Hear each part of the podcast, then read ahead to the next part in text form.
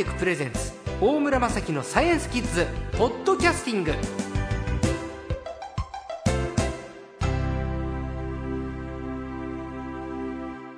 さあ今週の最高も東京大学大学院講師の関根康人さんです。こんにちは。あこんにちは。よろしくお願いします。ます。前回とっても興味深い、えー、土星の衛星、まあ、月みたいな存在のタイタンという氷の惑星に、えー、生命体がいるのではないかと。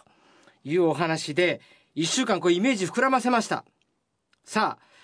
タイタンというなマイナス190度ですか、はい、もうほんと寒い世界だけれどそこに生命体がいるとしたらどんな生命体なのか？この辺りを紐解いていきましょう。さあ関根さん、はい、タイタン人とでも言いましょうかね、はい、どんな人なんでしょうか？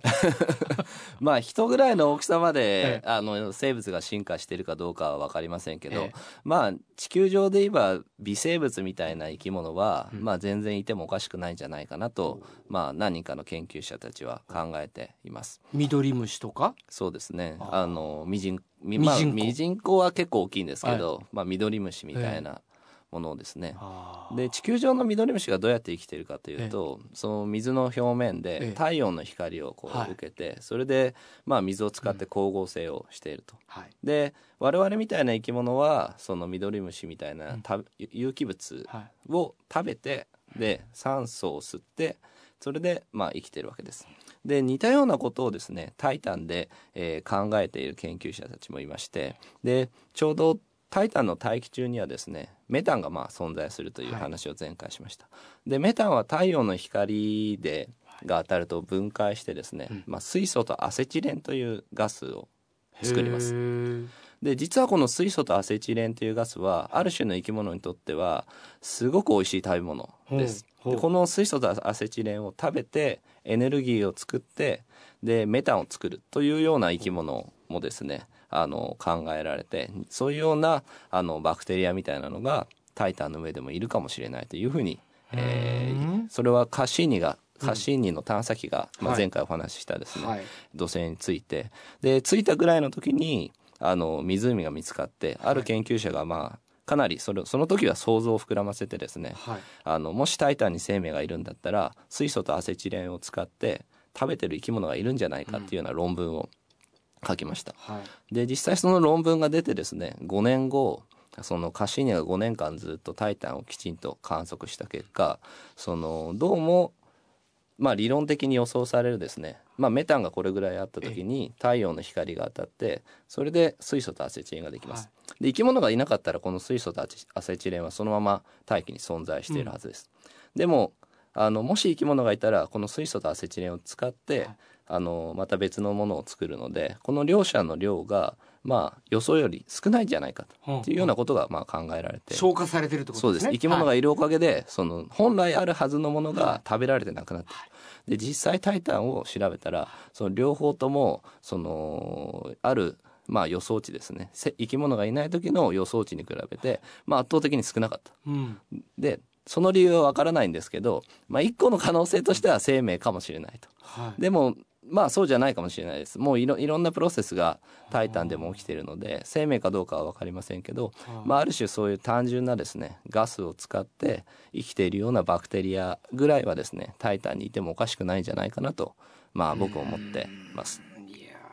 でそこから先にどれだけ大きい生き物になるかどうかっていうのは、まあその天体の進化なので。うんまあ、なかなか詳しい答えは分かりませんけどまあただ生命すごい基礎的な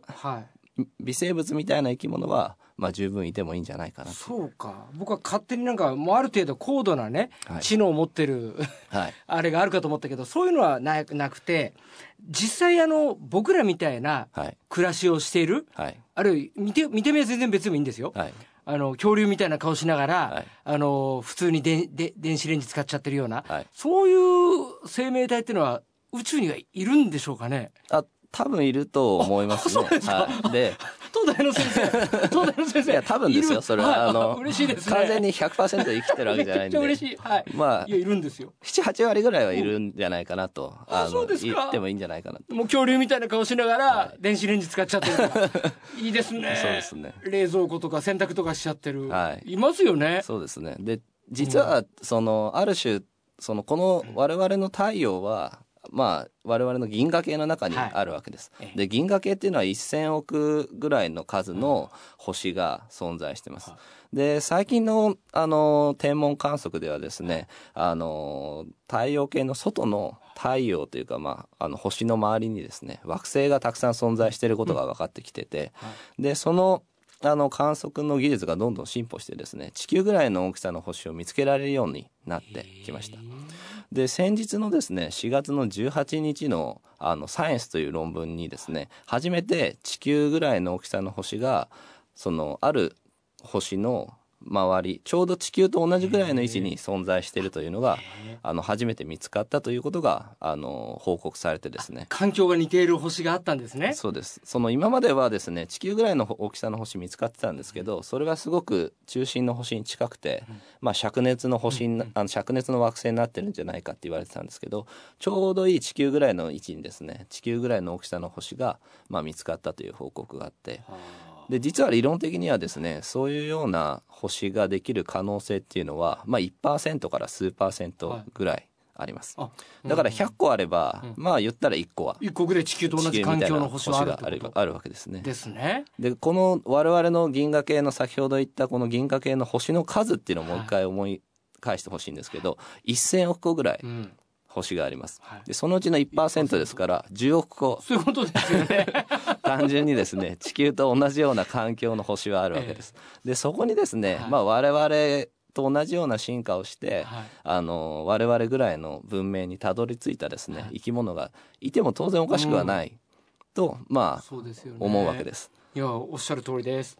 あじゃ近場ででもじゃあ逆に、はい、えー、火星人が昔いるなんて言われてましたけど、はい、そういうのは、もう逆にもう探査もう住んでるからちょっと厳しいとかそういう話ですかね？えっとですね火星人はまああの僕は基本的に楽観的なので、ええ、火星に生き物は昔はいるか、いた可能性はあるんじゃないかなと思います。はい。はい。あよかった同じですね先生。僕もねねあのなんかいろいろと火星の後を見ると、はい、あ昔はいたんだなって、はい、今は住める場所じゃないなとか、いろいろやっぱりあの研究も進んでますものね。そうですね。うん、ちょうどそのいろんな研究が進んできてですね、はい、その火星ができて、まあ最初の数億年間、ええ、その火星は地球と同じ今からだいたい45億年前に、はい、あの宇宙に誕生しました。で同じタイミングで両者はできたんですけど、火星は最初の5億年間ぐらいは地球と同じような温暖な環境がおそらく広がっていただろうと。で地球もその頃同じように温暖だったんですけど火星は何かしかの理由でここで温暖な状況というのがなくなってまあすごく乾燥してですね、すごく寒くなって今みたいな、まあ、砂漠の惑星になってきた、はい、だから最初の5億年間は地球も火星も宇宙から見たらそれほどあの違いのない兄弟みたいなですね、うん、海があって、まあ、大気があってっていう惑星だったんじゃないかなと。東京大学でこういう授業ってなかなかないですよね。そうですね。まあ本当の授業ではですね、もうちょっと真面目な真面目というか、ですよね。ちゃんとあの数式とかを解いたりしますので。そうですか。はい、すごい。福山さんのガリレオみたいに数式でやっちゃうんですか？まああそこまでいければいいですけどねまあ女子学生いっぱいになったりすると嬉しいですけど、ね、まあそんなことは現実的にはないんで ドラマだけの話まあ、またお話聞かせてくださいねあはい、ありがとうございますいや今週の最高は東京大学大学院講師の関根康人さんでした。どうもありがとうございました。ありがとうございます。